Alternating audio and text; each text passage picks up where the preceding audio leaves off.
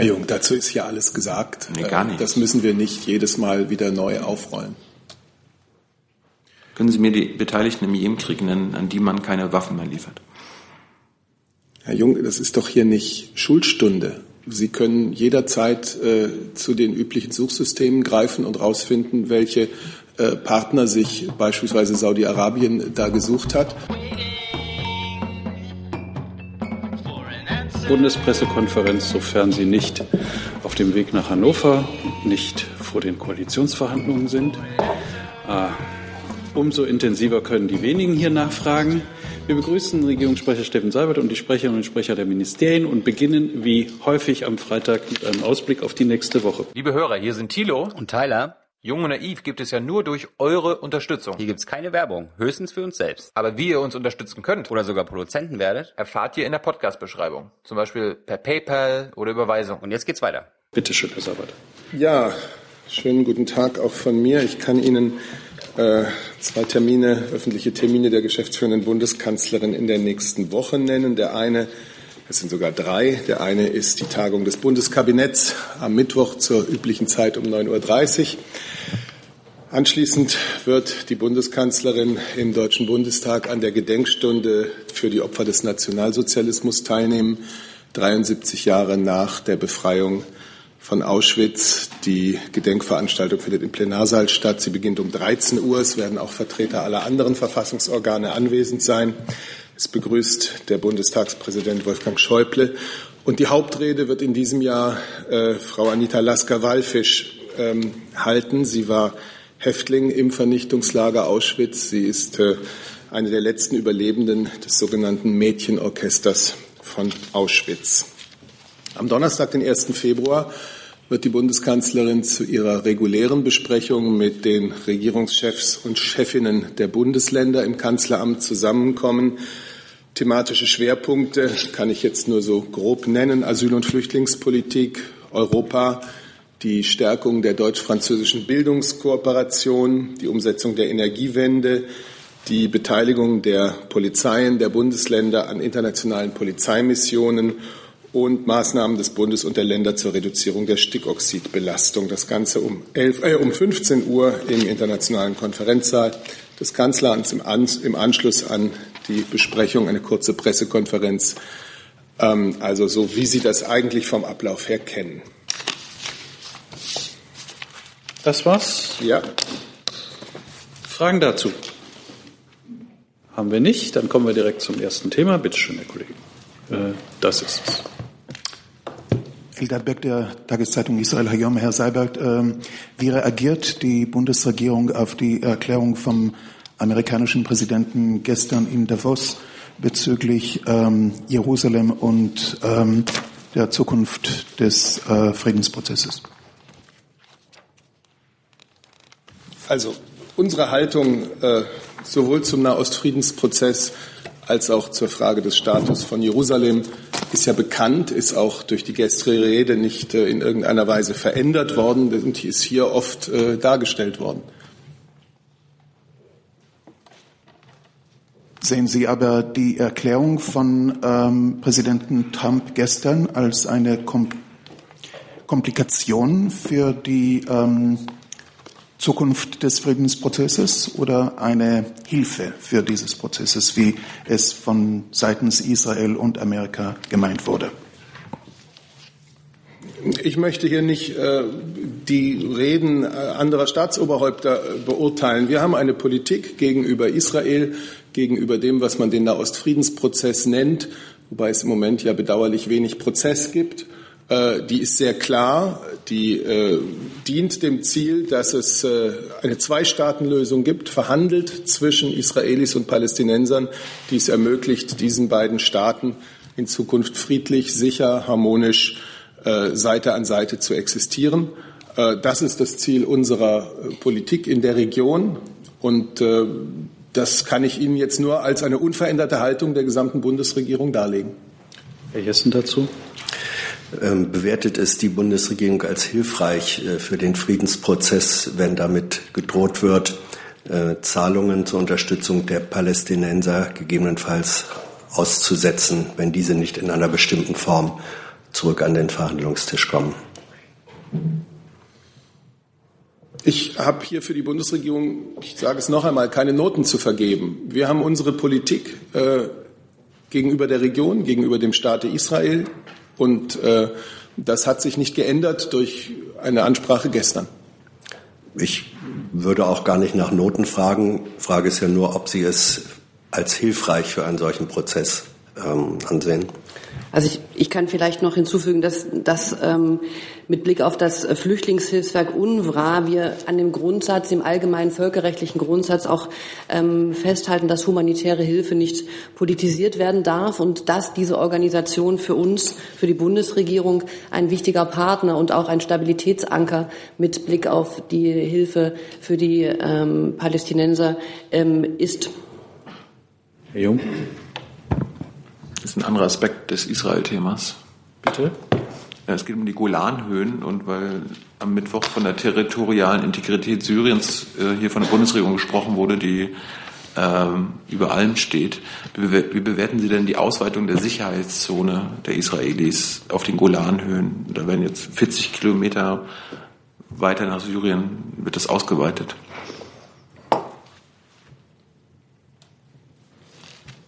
Ehrlich gesagt kenne ich die konkrete Sachlage und die Berichte darüber nicht und würde das deswegen ungern jetzt hier kommentieren. Können wir aber gerne auch nochmal bilateral aufnehmen. Aber Herr Beck müsste auch nachfragen, bitte. Zurück zum Thema Israel-Palästina. Frau Adebar, es wurde inzwischen bekannt in Israel, dass der Außenminister nächste Woche doch dort einen Besuch haben wird. Können Sie das bestätigen? Und wird es endlich ein Versöhnungstermin zwischen ihm und dem israelischen Premier Netanjahu? Wie gesagt, wir haben ja schon darüber gesprochen, dass der Bundesaußenminister für Ende Januar eine Reise nach Israel plant. Zum konkreten Programm und eine konkrete Ankündigung habe ich heute noch nicht mitgebracht. Sehen Sie es mir nach. Wir werden das tun, sobald es fertig und uns möglich ist. Herr Jung? Sind Treffen mit israelischen Friedensorganisationen geplant? Wie gesagt, noch der Stand von vorgestern. Zum konkreten Programm kann ich gerne was sagen. Ich will wenn ein wir konkretes Programm haben, aber ob das angedacht ist? Ja, die Planung ist in der Planung, und wenn sie fertig ist, teilen wir sie mit. Dann wechseln wir das Thema. Das nächste formuliert Frau Siebold. Ja, ich habe eine Frage ans Bundeswirtschaftsministerium, eventuell auch ans Verteidigungsministerium. Es geht um die Rüstungslieferungen an die Türkei. Da wurden ja neben den Panzern auch ganz viele andere Sachen geliefert. Können Sie uns da einen Überblick geben, zumindest grob, auch gerade mit Blick auf Sturmgewehre etc.? Aktuelle Ausfuhren, meinen Sie? Nee, in der Vergangenheit. Aktuell dachte ich, würde nichts ausgeführt. Na, es gibt, die Vergangenheit ist ja jetzt so lang, dass es jetzt schwer ist, hier einen Überblick zu geben. Also das kann ich Ihnen jetzt nicht geben. Es gibt unsere Rüstungsexportberichte, wo über die Genehmigung in aggregierter Form Auskunft gegeben wird. Und dort werden auch bestimmte Rüstungsgüter zusammengefasst und dann in aggregierter Form für einzelne Länder dargestellt, was genehmigt wurde. Ah, das heißt, Sie können da jetzt nicht konkreter werden? Konkreter als das kann ich jetzt nicht werden. Das Verteidigungsministerium war auch. Ich ja die Zeiträume bis in die 90er Jahre jetzt zurückerstrecken, bitte um Verständnis. Also das weiß ich noch nicht mal, ob das die Behörden mit einer wochenlanger Recherche Ihnen alles zusammenstellen können, was da möglicherweise in Frage kommt oder auch nicht. Also das ist sicherlich eine Sache, da muss man in die Archive runtersteigen und da muss man schauen. Dazu? Herr Jung. Tut die Bundesregierung immer noch so, als ob da keine Leopard-Panzer eingesetzt wären? Das ist ja eine Suggestivfrage. Das, was wenn Sie jetzt die Bundeswehr anschauen, oder die, weiß nicht, ob die Frage richtet sich an mich oder an. Also der Auftrag der Bundeswehr in Syrien, der ist ganz klar umrissen. Der steht im Mandat Counter ISIL, und die Überschrift, die gibt ja schon den Hinweis darauf, worum es da geht. Das ist Aufklärung im Kampf gegen den IS. Folgt die Bundeswehr der türkischen Armee, dass die türkische Armee in Afrin und so weiter den IS bekämpft? Sind das nur sagen, was der Auftrag der Bundeswehr ist? Den kenne ich. Haben Sie eigene Erkenntnisse? Sie fliegen da ja auch. dass dort ISIS kämpft. Herr Jung, ich habe es Ihnen schon häufig erklärt hier an dieser Stelle. Das Engagement der Bundeswehr, das sieht folgendermaßen aus. Wir sind in Jordanien stationiert. Die Aufklärungstornados fliegen dort im Auftrag der Aufklärungswünsche anderer Nationen, die Wochen vorher angemeldet werden, die klar definiert sind, auch vom Zielgebiet gegen den IS. Dort liefern wir Bilder, meistens von Gebäuden. Wir hatten, dass die Thematik auch wie zeitnah da auch Auswertung erfolgen kann, über was wir dort Auskunft geben können, über Stellungen. Und diese Daten werden an die Koalition geliefert und dienen dort dem Kampf gegen den IS. Dieser Koalition, der Anti-ISIS-Koalition, gehört ja auch die Türkei an. Und sie beruft sich ja darauf, dass sie ISIS bekämpft, obwohl sie syrische Kurden bekämpft. Sie versuchen hier einen Zusammenhang herzustellen, ja, der nichts mit dem Auftrag der Bundeswehr, der klar im Mandat umrissen ist, in Zusammenhang zu bringen ist. Ich rede nicht vom Auftrag, ich rede von Ihrem Koalitionspartner und NATO-Partner, der behauptet, dass er ISIS bekämpft. Sie bekämpfen ISIS ja auch. Ist das richtig, was die Türkei sagt? Es ist nicht hier meine Stelle, jetzt das zu bewerten, und ich weiß ja, wo Sie hinwollen, aber der Auftrag der Bundeswehr ist ein anderer, und das ist nicht hier die Stelle, an der die Bundeswehr jetzt bewertet, was der NATO-Partner Türkei an einer anderen Stelle tut. Die Bundeswehr fliegt Aufklärungstornados, liefert Aufklärungsbilder von Stellungen des IS, mutmaßlichen Stellungen des IS im Auftrag der Koalition. Diesen Dialog vielleicht ein bisschen abzukürzen. Liegen der Bundesregierung irgendwelche Erkenntnisse über die Natur des türkischen Einsatzes vor? Offenbar nicht. Dann ist Herr Jessen dran, bitte. Ja, das wäre ein Teil meiner Frage gewesen, weil Ihr Kollege Herr Neumann hat in den vergangenen beiden Sitzungen der RegPK jeweils erklärt, es gebe keine eigenen Erkenntnisse, ob die Bilder von Leo-2-Panzern, die wir gesehen haben, im Zusammenhang dieses aktuellen Türkei-Einsatzes stehen. Frage also vor diesem Hintergrund, wäre es im deutschen Interesse, über Luftbildaufnahmen zu verfügen, die klar machen könnten, ob im aktuellen Türkei-Einsatz in Syrien Panzer aus deutscher Produktion eingesetzt werden. Wenn das im deutschen Interesse wäre, wäre es dann möglich, die Tornados auch dort drüber fliegen zu lassen, damit sie diese Fotos machen? Dann wäre vielleicht die Möglichkeit gegeben, dass wir nicht dreimal hintereinander hören, wir haben keine eigenen Erkenntnisse. Erstens, wenn ich das Protokoll der Bundespressekonferenz vom Mittwoch richtig gelesen habe, ist über die Frage hier ausgiebig geredet worden, und es ist auch von Kollegen hier Auskunft darüber gegeben worden, auf welchem Wege man sich dort bemüht, berechtigt auch bemüht, Erkenntnisse darüber zu gewinnen. Das ändert aber nichts daran, dass die Bundeswehr einen klar definierten, auch vom Parlament definierten Auftrag hat. Und egal, wie rum Sie das jetzt irgendwie drehen, es ist einfach an der Stelle nicht meine Aufgabe, hier dieses Interesse, das berechtigt ist, hier zu definieren, aber es ist nicht die Aufgabe der Bundeswehr. Dennoch die Frage, und vielleicht richte ich sie an den Regierungssprecher, hat nicht die Bundesregierung insgesamt ein Interesse daran zu wissen, ob in diesem Einsatz, so wie es Fotos, Aufnahmen des türkischen Fernsehens nahelegen, Panzer aus deutscher Produktion eingesetzt werden? Und wenn dieses Interesse besteht, wäre es dann nicht ein Gedanke, den Bundeswehreinsatz in dieser Richtung, was die Tornados betrifft, zu definieren? Ich kann Ihnen ganz grundsätzlich darin recht geben, dass es immer wichtig ist, ein volles Lagebild zu haben, um eine Beurteilung vornehmen zu können. Ich kann Sie vielleicht noch mal auf die Erklärung des Bundesaußenministers gestern verweisen, die ja eng abgestimmt war mit der Bundeskanzlerin. Und in der spricht er ja davon, dass er den Generalsekretär der NATO gebeten hat, also des Bündnisses, in dem sowohl wir als auch die Türkei Mitglied sind, um auch innerhalb der NATO über die Lage im Norden von Syrien zu beraten. Das erscheint mir auch, ehrlich gesagt, noch das bessere Gremium als bilateral. Und das wird geschehen. Natürlich wird man versuchen, ein Lagebild herzustellen, ist doch ganz klar. Herr Wagmeier dazu, dann nehme ich Sie unter neue Themen, aber vorher eröffnet Frau Böse eine. Ich hatte noch eine Frage. Okay, sorry, bitte, dazu noch. Frau Adebar, was ist mit der Völkerrechtsfrage? Haben Sie mittlerweile mal nachgeschaut? Es geht ja nicht um Nachschauen oder nicht, sondern es geht, und insofern kein neuer Stand, darum, dass man eine völkerrechtliche Bewertung eben immer nur in Kenntnis der ganz genauen Umstände abgeben kann. Und diese Kenntnis der ganz genauen Umstände haben wir nicht. Insofern kein neuer Stand zu vorgestern. Zusatz? Warum haben Sie es denn in der Vergangenheit getan? Wenn die Russen was in Syrien gemacht haben, wenn die Syrer selbst was gemacht haben, dann haben sie nicht abgewartet, um ein vollumfängliches Bild zu haben, sondern sie haben sofort gewusst und auch zu Recht gewusst, dass das Völkerrechtsbrüche sind. Warum ist das in diesem Fall anders? Also Sie versuchen jetzt Sachverhalte aus verschiedenen Richtungen, zu verschiedenen Zeiten zu vergleichen. Das würde ich jetzt nicht tun. Für diese Frage, die Sie zuerst gestellt haben, gibt es keinen neuen Stand im Vergleich zu vorgestern. Dann kommen wir zu Frau Böse, bitte schön. Ja, vielen Dank.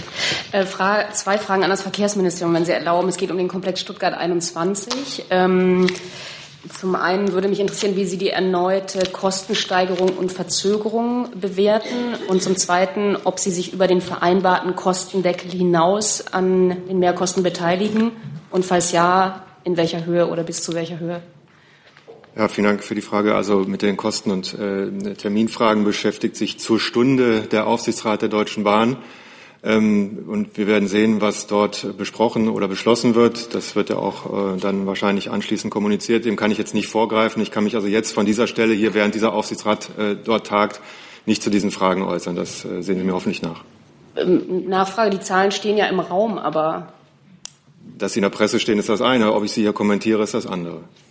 Würden Sie sich dann theoretisch, wenn ich da nochmal nachfragen darf, an mehr Kosten beteiligen? Das ist eine theoretische Frage, die kann ich hier nicht beantworten. Wir werden jetzt sehen, was der Aufsichtsrat darüber berät und anschließend kommuniziert. Dann ist Frau Markmeier mit einem anderen Thema dran. Ja, ein ganz anderes Thema. Es sind gerade Vertreter der Herero in Berlin. Die haben berichtet, dass das Verfahren vor dem New Yorker Bezirksgericht gestern vertagt worden ist. Auf den 14. Februar. Ich möchte gerne fragen, ob Sie das bestätigen und zum anderen, wie aus der Sicht der Bundesregierung im Moment der Stand in diesem Verfahren ist. Wer antwortet? Ich bräuchte noch 30 Sekunden, um meine Unterlagen dazu zu suchen, aber das haben wir gleich. Gar kein Thema. Möchten Sie die Frage etwas anreichern in der Zwischenzeit? Also was ich Ihnen dazu sagen kann, ist, dass wir uns zu laufenden Verfahren nicht äußern. Und ob es eine Äußerung zu den aktuellsten Ereignissen aus New York gibt, dann müsste ich wirklich das Auswärtige Amt fragen. Ich kann das grundsätzlich nur so sagen. Wir haben ja einen Sonderbeauftragten der Bundesregierung, das ist Obrecht Polenz, der mit dem Sonderbeauftragten der Regierung in Windhoek verhandelt über den Umgang mit den damaligen Vorgängen. Es hat, glaube ich, 6 oder 7 gemeinsame Treffen schon gegeben, zuletzt im Herbst des vergangenen Jahres. Und es geht immer bei diesen Gesprächen um eine mögliche gemeinsame Erklärung, die die Bundesregierung und Namibia zu den historischen Ereignissen abgeben könnten. Und es geht darum, welche neuen, in die Zukunft gerichteten Projekte wir gemeinsam unternehmen könnten. Aus unserer Sicht besteht darauf kein Rechtsanspruch. Es soll eine nächste Verhandlungsrunde geben, wieder in Windhoek. Und da gibt es noch keinen Termin. Möchten Sie ergänzen, Frau Adebar? Offenbar nicht. Nein. Oder? Nein. Also wenn ich das noch sagen darf, bitte. Wir haben ja schon häufig darüber gesprochen, deswegen habe ich jetzt noch nicht das alles noch mal ganz weit aufgefächert. Das grundsätzliche Bekenntnis Deutschlands und der Bundesregierung zur historischen Verantwortung gegenüber Namibia und seinen Bürgern, insbesondere gegenüber den Herero und Nama, dieses Bekenntnis, das steht fest. Und wir wollen mit Namibia eine gemeinsame Basis des Umgangs mit unserer Vergangenheit und mit der Zukunft finden. Und dazu wollen wir, und das braucht es ja auch, ausführlich diskutieren mit den betroffenen Gemeinschaften. Ein Teil von ihnen hat das Angebot der namibischen Regierung angenommen, war von Anfang an bei den Verhandlungen dabei. Und die Bundesregierung setzt sich ein für Versöhnung, für eine würdige Gedenkkultur, ein Erinnern an die Gräueltaten und an das Leid der Menschen während des deutschen Kolonialkriegs in dem, was damals Südwestafrika war, das heutige Namibia. Zusatzfrage bitte. Ich möchte nochmal auf meine Frage zu dem Prozess zurückkommen. Ist es richtig, dass das verschoben wurde und am 14. Februar der nächste Verhandlungstermin stattfindet? Wissen Sie das? Und nach Auskunft der Herero-Vertreter hat die Richterin gesagt, es müsse zunächst eine außergerichtliche Verständigung zwischen den Anwälten beider Seiten oder ein Gespräch stattfinden, bevor überhaupt weiter verhandelt wird. Und ich wüsste gerne, ob Sie das irgendwie bestätigen, davon wissen und so weiter. Ja, also wir äußern uns nicht zum laufenden Verfahren. Unserer Kenntnis nach war es aber bei dem gestrigen Termin in New York so, dass nur prozedurale Fragen erörtert wurden und keine inhaltlichen und dass der Prozess in der Tat vertagt wurde. Gestern gab es da keine inhaltliche Erörterung. Ich könnte jetzt nicht das genaue Datum sagen. Herr Jung, können Sie uns mal aufklären, wer von Regierungsseite an diesem Prozess teilnimmt? Also wir haben ja auch oft schon unsere Rechtsauffassung zu diesem Prozess in New York dargelegt. Und die ist, dass wir eben diesen politischen Prozess, den Herr Seibert ausführlich dargestellt hat, führen, aber dass die Klage wegen des Grundsatzes der Staatenimmunität unzulässig ist. Und deshalb ist es nach dem amerikanischen Prozessrecht notwendig, dies dem Gericht auch formal mitzuteilen. Und dies haben wir gemacht über einen Anwalt. Also keine inhaltliche Einlassung auf die Klage gegeben, sondern wir haben unseren grundsätzlichen Rechtsauffassung zum Ausdruck gebracht. Das heißt, Sie wollen nicht am Prozess teilnehmen? Das heißt, wir suchen mit der namibischen Regierung einen politischen Weg und dieser Dialog findet statt. Und unsere Rechtsauffassung zu dieser ganz konkreten Klage ist, dass sie wegen des Grundsatzes der Staatenimmunität unzulässig ist. Das Mikro bleibt an. Sie haben das nächste Thema, Herr Jung. Ich wollte vom Finanzministerium wissen, warum man sich jetzt an dem Revisionsprozess gegen Attac am Bundesfinanzhof beteiligt, Herr Fehling. Also warum sieht das Bundesfinanzministerium als gegeben an, dass Attac keine gemeinnützige Organisation ist? Also zu dem einzelnen Steuerfall kann ich Ihnen hier nicht sagen, weil wir uns zu einzelnen Steuerfällen grundsätzlich nicht äußern. Was ich sagen kann, ist, dass es darum geht, wie die Regelungen des Gemeinnützigkeitsrechts zu verstehen sind. Gemeinnützigkeitsrecht bedeutet ja, dass es steuerliche Privilegierungen gibt. Und grundsätzlich ist es auch möglich, dass die betreffende Organisation sich in bestimmtem Umfang politisch engagiert.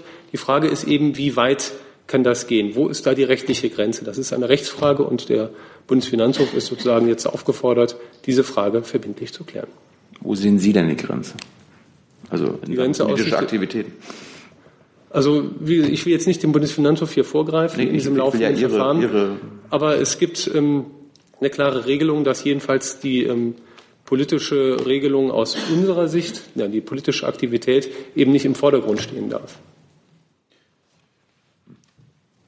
Weitere Fragen haben wir heute nicht mehr. Dann danke ich. Doch. Oh, nehmen die Hände hoch. Na sowas. Ja. Jetzt habe ich nicht mitgekriegt, wer der Erste war. Ladies first. Bitte, Frau Böse. Ja, für die Kollegen vom Hörfunk, vielleicht Frau Adebar, ist es womöglich ein bisschen schwierig zu beantworten, aber es gibt derzeit Verwerfung zwischen China und Schweden wegen der Festnahme eines schwedischen Staatsbürgers dort, der in Begleitung von Diplomaten war auch. Ich weiß nicht, ob Sie den Vorgang kennen. Und da bitten die Kollegen vom Hörfunk um eine Bewertung ihrerseits.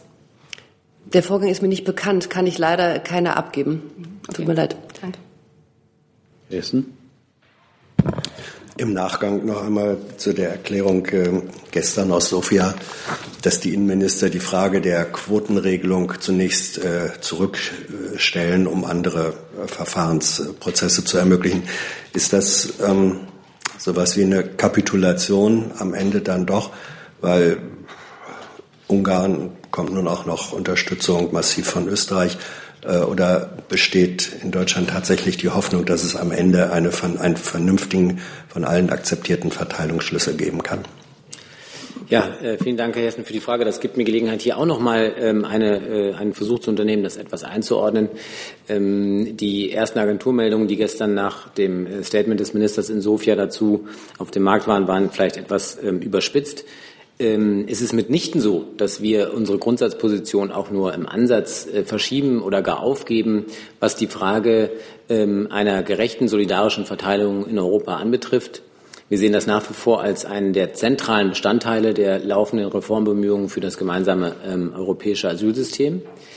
Was der Minister zum Ausdruck gebracht hat, ist, dass er begrüßt, dass die bulgarische Präsidentschaft mit Hochdruck und mit großem Ernst jetzt Kapitel für Kapitel der vorliegenden Vorschläge verhandeln will und er daran appelliert, dass man beginnt, genau diese Kapitel nacheinander abzuarbeiten, ohne alles sozusagen auf Halt zu stellen, weil einige und darunter eben die Verteilungsfrage, einige Fragen noch nicht geklärt sind und bekanntermaßen auch sehr streitig. Uns geht es darum, jetzt voranzukommen, indem wir Kapitel für Kapitel eine Reihe von wichtigen anderen Politikfeldern in diesem Kontext behandeln und möglichst abschließen, da wo Einigungsmöglichkeit besteht. Das heißt aber nicht, dass wir bereit wären, auf die grundsätzliche Frage oder die Klärung der grundsätzlichen Frage einer Verteilung in Europa zu verzichten. Gilt für dieses Verfahren das, was man aus Koalitions- oder Sondierungsgesprächen kennt? Es ist nichts beschlossen, solange nicht alles beschlossen ist am Ende. Oder ist das was ganz anderes, dass man sagt, wenn wir uns über diese eine Sache nachher nicht einigen können, dann gelten aber wenigstens doch die anderen? Das ist jetzt eine sehr prognostische Entscheidung. Grundsätzlich gilt auch da, es ist nichts vereinbart, bevor nicht alles vereinbart ist. Das Gesamtpaket muss stimmen und nochmal, aus unserer Sicht ist die Frage einer gerechten Verteilung innerhalb Europas ein ganz wesentlicher Bestandteil. Genauso richtig ist aber auch, dass andere wichtige Bestandteile in diesem Dossier enthalten sind, beispielsweise der Außengrenzschutz, beispielsweise die Frage, welchen Familienbegriff legen wir eigentlich in Europa zugrunde beim Flüchtlingsrecht. Also eine Reihe von anderen sehr relevanten Fragestellungen, die aus unserer Sicht auch gelöst werden müssen.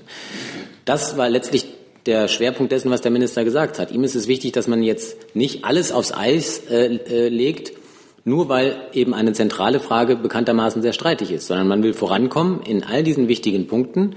Dann wird es aber zum Schluss darauf ankommen, dass das Gesamtpaket stimmt. Und wie gesagt, aus unserer Sicht ist die Verteilung dabei sicher ein wichtiger Baustein. Kehren wir noch mal kurz zu einem vergangenen Thema zurück, Frau Adebar. Ich habe noch eine Nachreichung zum Thema China und Schweden zu machen. Ging schnell. Wie Sie aus einem Statement unserer Botschaft in Peking auch ersehen können, ist es so, dass wir in dem Fall die schwedische und die Haltung der EU zur Inhaftierung von Gui Minhai vollumfänglich unterstützen. Wir teilen die Besorgnis über seine Behandlung und seine Verhaftung durch chinesische Behörden. Und wir erwarten von den chinesischen Autoritäten, dass sie ihn unverzüglich freilassen und es möglich sein muss, ihn konsularisch zu betreuen und auch, dass er die medizinische Hilfe erhält, die er benötigt. Insofern befinden wir uns da mit Schweden und der Europäischen Union, die sich da auch schon geäußert hat, ganz auf einer Linie. Sich daraus Fragen ergeben? Dann kommen wir zum letzten Thema. Hey Leute, Jung und naiv gibt es ja nur durch eure Unterstützung. Ihr könnt uns per PayPal unterstützen oder per Banküberweisung, wie ihr wollt. Ab 20 Euro werdet ihr Produzenten im Abspann einer jeden Folge und einer jeden Regierungspressekonferenz. Danke vorab. Herr Jung, bitte. Weil wir gerade beim Sondierungspapier waren, Herr Seibert, weiß die Bundesregierung mittlerweile, wer die Beteiligten im Jemenkrieg sind? Herr Jung, dazu ist ja alles gesagt. Nee, gar nicht. Das müssen wir nicht jedes Mal wieder neu aufrollen. Können Sie mir die Beteiligten im Jemenkrieg nennen, an die man keine Waffen mehr liefert?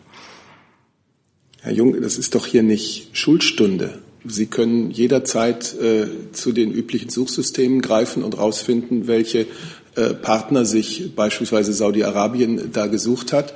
Wir haben das gesagt, was das Entscheidende für unsere Entscheidung bei Rüstungsexportgenehmigungen ist.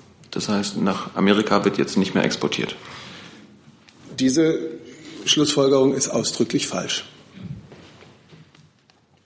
Dann sind wir einen Erkenntnisprozess weitergekommen und wir danken unseren Gästen für heute und sehen uns am Montag wieder. Ein schönes Wochenende.